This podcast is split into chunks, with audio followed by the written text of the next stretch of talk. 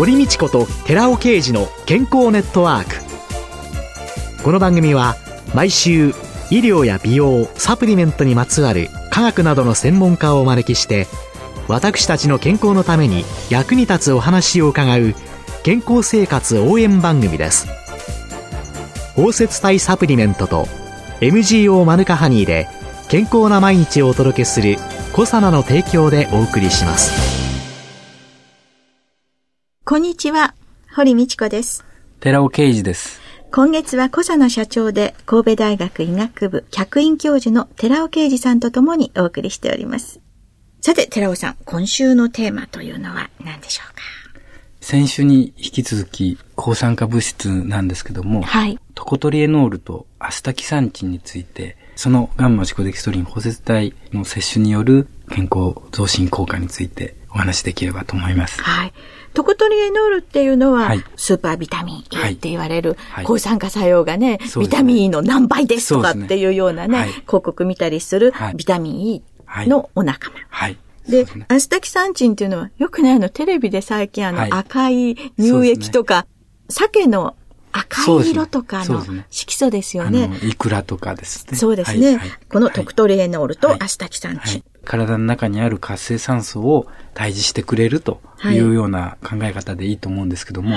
トコトリエノールの方は、堀先生の言われましたように、スーパービタミン E と呼ばれるもので、ビタミン E と言いますのは、トコトリエノールとトコフェロールの両方が混ざったものと。ビタミン E はトコフェロールとトコトリエノールの2つ。はい。トコフェロールとトコトリエノールというのは、また。また、その4種類ずつに分かれるわけですね。4種類ずつに分かれる。そうですね。はい、で、それでアルファトコフェロールとか、ベータトコフェロールとか、ガンマトコフェロール、はい、デルタトコフェロールとかっていうように、全部で8種類になってしまうわけですけども、はい、その中でトコトリエノール側の方が、実は抗酸化力は強いと。トコトリエノールの方が抗酸化作用はかなり強い。はい。はいよくトコトリエノールと言いますのは、ビタミン E の50倍の抗酸化力とかって言うんですよね。はい。まあ、測り方によって様々ですから、この50倍を全く100%信じるのがどうかは別として、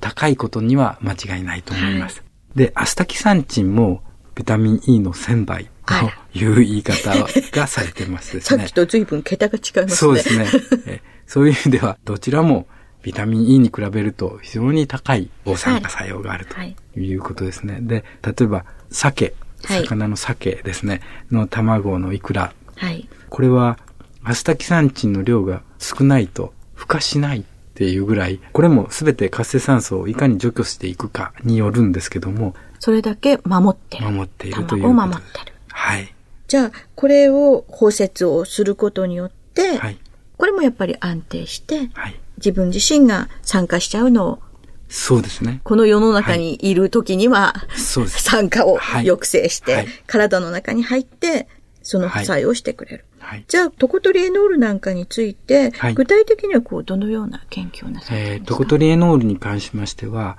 2007年から3年間ですけども、はい、国立健康栄養研究所矢野先生が中心となりまして、はい、いくつかの大学と私どものシクロケムコサナっていう会社とともに共同研究が行われました。はい。目的は中皮腫という病気ですけども、これをトコトリエノールが改善できるということが知られてましたので、うん、それをいかに体の中に取り込むか、安定性を高めてやって、しかもこれまでの私どもの包摂体の技術からして、同様に吸収性も高まるだろうと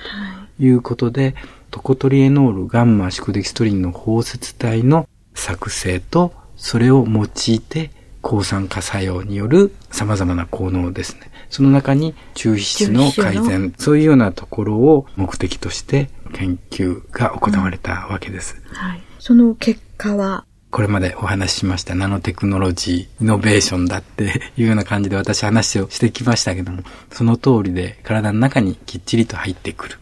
そして抗酸化作用による様々な効能っていうのを見出すことができています。トコトリエノールがシクロデキストリンの穴の開いたバケツの中に入れられ、はい、体に届ける前は安定であり、はい。はい、そして飲んだことによって、今月何回かにわたってお伺いした胆汁酸がシクロデキストリンのバケツの中に入り込み、そしてそこからトコトリエノールが出てきて、はい。はい、そしてそれが体の中に吸収されていく。というナノテクノロジーというのにつながっていく。トコトリエノールもコエンナミ9点と同様に、うん、ガンマシクデキストリンは必ずしも好きではなかった。うん、それよりも単純酸の方がすごく相性がいいので、うん、全くコエンナミ9点と同様にトコトリエノールと単純酸が置き換わって、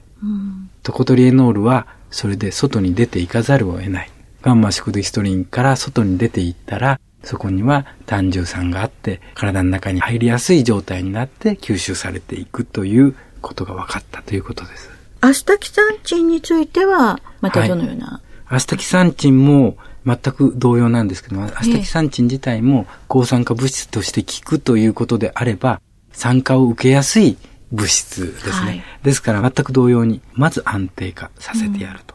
うん、で、同様に単純酸のおかげで体の中に入っていくというようなことも分かってきたということです。うん、そうすると、この両者を一緒に包摂する意味っていうんですかね。はい、抗酸化作用が、そんなね、ものすごい強い、じゃあアスタキサンチン1個でいいじゃんって簡単に思ってしまうんですけど。これは、実際に私どもでは理由は解明されてないんですけども、ええ、アスタキサンチンの包摂体は、アスタキサンチンよりも抗酸化能はアップしてます。これ DPPH っていうラジカル消去能の評価っていうのがあるんですけども、はい、それが発生すると物質が酸化されてしまうんですね。え、そのラジカルを消去する力っていうところで、抗酸化能の評価をしてるんですけども、はい、アスタキサンチンそのものよりも、アスタキサンチン包摂体の方が抗酸化能をアップするんですね。ええ、同様に、トコトリエノールとトコトリエノール包摂体だったら、トコトリエノール包摂体の方がアップするんですね。はい、で、いろいろとそこら辺を試していくと、アスタキサンチンとトコトリエノールの包摂体を同時に合わせた方が、ぐっと抗酸化能はアップするんです。はい、はい、はい、はい。あの、なぜ相乗効果が得られたかっていうところは、まだはっきりと分かってないんですけども、うん、実際に抗酸化能がアップするということが見られた。これをマウスを使ってですね、遊泳試験をやったんですよ。どのくらい泳ぐか。どのくらい泳ぐか。マウスが泳げるだけの流水プールがあって、はい、ちょうどマウスが泳いでるスピードに合わせて流れてるわけです。だから同じところずっと泳いでるんですよ。流れに逆らって、進むこともなく、流されることもなく。どのくらいまでエネルギーが持って泳ぎ続けるかっていう実験なんですよ。もうこれ以上泳げなくなったって沈んで行きかけるときに取り上げますから、はい、実際には生きたままの状態で。命は別状なく。これはエネルギーがずっと使われるかっていうことと、活性酸素によって、運動すると活性酸素がどんどん発生して、結果として、そのことによって筋肉が損傷する。損傷によってダメージを受けていくわけですよね。だから抗酸化はここにも効いてるわけですけども、何も入れてない餌だけ。それから、アスタキサンチン単独で入れる場合、トコトリエノール単独で入れる場合、そして、トコトリエノールとアスタキサンチンを配合した餌、そして、どちらかの包摂体を配合したもの。でアスタキサンチンとコトリエノールのトコトリエノールの包摂体、はい、両方を配合した餌と。これをすべてグループ分けしまして。6種類のグループに分けて、はい、何にも入ってないのの、はい、包摂しないものが一つずつ入った。一、つずつ包摂したもの。両方包摂して入れたグループ。はいで、でネズミさんを、はい、ネズミさんは平均的に30分泳げるようなグループ分けするわけです。で、それぞれに飲ませるわけですね。はい、で、ずっと飲ませた後、十分な量が体の中に入っている状態を作り上げて、それで泳がせるんですね。そうすると、予想通り、抗酸化能がアップする、最もアップした両方の包摂体そうですね。アスタキサンチンの包摂体とトコトリエノールの包摂体を同時に配合したものが非常に有効に長いことを泳いでいるっていうことが分かったと。そうか、そういう意味で、何らかの、今わからないけれども、まあ、相乗効果があるだ、はい。はい。そういうやって見てくると、フリーラジカルっていうか、はい、いろいろな、その酸化していくものって、はい、アンチエイジングというか、はい、加齢という形だけで今論じられたりしてるわけですけれども、まあそれに関係するのかもしれないんですけれども、いわゆる運動機能、運動能力のアップというものにも抗酸化作用っていうのは、そうですね。ただあの、抗がん剤、はい、がんの治療っていうものに関しての、治療の抗がん剤の作用メカニズムっていうのを見ていくと、はい、酸化作用なんですよね。はい、がんの細胞を酸化させるっていうことで。で、そうすると、じゃあ、こういうようなのを飲んでる人っていうのは、はい、がんの作用が弱くなる。ってことは、考えられるのかなそうですね。そういうこともあるかもしれませんですね。ねはい、ただ、その抗がん剤の副作用で、はい、ものすごい口内炎が起こるんですよね。はははで、その口内炎の理由っていうのが、やっぱりフリーラジカルなんですよ、ね。ははそれで、実際にはですね、医療用に使われている、痛風の薬なんですけどね。はい。はい、それが抗酸化性のフリーラジカル消去作用が非常に強いということで、それをね、はい液体に溶かして、うがいをさせたりしてるわけですよ、現場では。はい、でも、そうしたらそういうものよりも、はい、こういうもので、先行剤ができてきたりして、うね、うがい薬とか、はい、いろんなものができてくれば、そうですね。抗がん剤の、その副作用でのね、口内炎に苦しんでる方っていうのなんかには、い。や、非常に期待できるんじゃないかなってね。ええもう本当、航空系は非常に大事なところだと思いますし、そういったところに応用できればいいと思いますですね。航空の粘膜の中で、フリーラジカル除去作用、いわゆる抗酸化作用を示してくれれば、はい、これね、本当に現場困ってるし、これにね、お困りになってる方っていうのは、本当にたくさんいらっしゃいますので、はいはいはい、いろいろな製品化を今後も予定されているんでしょうけれども、何かそんなのに考えていただければというふうに思うんですが、今回もう一つお話ししときたかったのがですね、ええ、今大阪市立大学との共同研究で線虫を使ってるんですけども、線虫で延命効果があるかどうかっていうのを見てるんですよ。線虫ってあの虫虫です。お腹の。長寿かどうか、延命効果があるかどうかっていう調べる方法って難しいですよね。世の中には猿を使って食事療法でどうかとかっていうようなことがやられたりしてますけども、猿にしたって25年間ものすごい結果が出るまでには長いですよね。で動物としても、やっぱり5年ぐらいの期間を通じてやらないといけない。うん、本当に延命効果あるんだろうかと。話題になってるのはレスベラトロールとかってありますけども。ああ、よく出てきますね。レスベラトロール、あの、延命効果、長寿とかってありますけども、私どもでは大阪私立大学の西川教授と共同で、包摂体を線虫に食べさせるんですよね。何の包摂体アスタキサンチン。アスタキサンチン。トコトリエノール。トコトリエノール。この、ね、そうです。はい。で、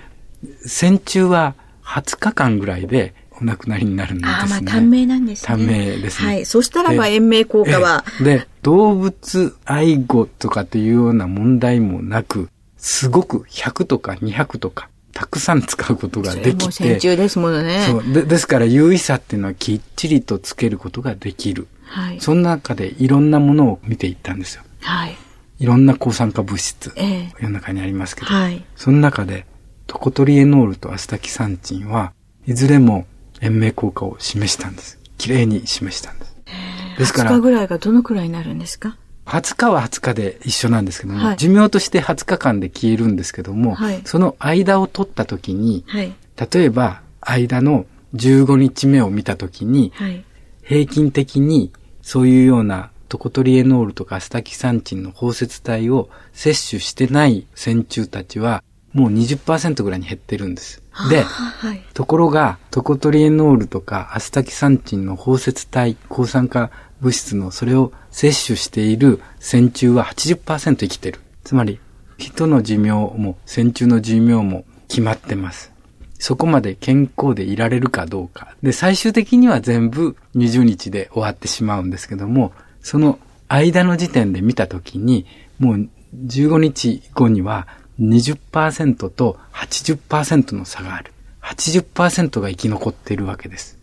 寿命を伸ばすことが本当に大事か。そうではなくて、健康寿命を伸ばすことがどんなに大事かっていう目で、やはり私どもは見るべきだと思いまして、そうすると15日で8割方が残ってる、元気で残っているっていうところからすると、私はこの結果って非常に面白い興味深い結果が得られてるんではないかと思います。普通の生態としての寿命というよりは、はい。はい、生き生きと活動できる健康寿命という自分の足で歩き、はい、自分で物を食べというような、その健康寿命の延長に、この線虫からの結果から結びつけられるんじゃないだろうかっていう、まあ期待できるっていう、いろんな出てきた参加させる、それを防いでくれるっていうことが、そういうことにつながっていく。はい。そしてこれらが、じゃあ、製品化されてきたら、はい。もう少しデータが集まり。ね、それが本来の私は、サプリメント、あるいは食品加工業者の機能性食品メーカーが取り組むべきことじゃないかなと。あの、それがつながれば予防医学の方にも統合医療って言いますけども、なかなかそれ、あの、難しいところはありますけども、機能性食品開発者あるいはサプリメント開発者はそういったところにも目を向けて製品作りをしていってほしいと思うんです。で、2038年が170万人ぐらいの方がお亡くなりになる、はい、死亡者数が最大になる年というふうに言われているわけですけど、で、私は多分その頃に亡くなるのかなって 勝手に自分が平均寿命はできるように思ってますけれども、はい、そういうふうになってくると、はい、そこまでどうやってきちんとそうです。人様のお世話にならないで生きていくかっていう、自分の体を作るのは自分ですから。そうですね。はい。過度な運動っていうのも、やっぱりフリーラジカを作ってしまうわけですから、はい、そういうのを消去する能力がなければ、ね、体に良かれと思ってやったことが、またダメになってるっていうこともあるかもしれない。はい、そういうのを総合的に考えて、サプリメントを活用できたら、ということなんでしょうか、はい、健康ネットワーク今週は堀道子と寺尾啓二のコンビでお送りしました。それではまた来週ごきげんよう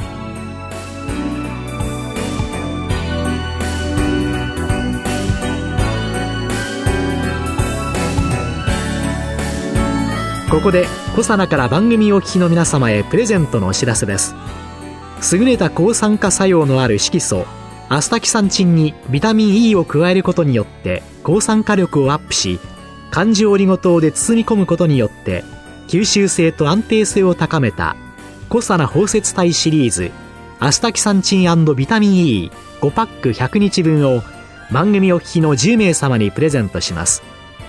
ご希望の方は番組サイトの応募フォームからお申し込みください。当選者は7月2日の放送終了後に番組サイト上で発表します。コサナ包摂体シリーズアスタキサンチンビタミン E プレゼントのお知らせでした。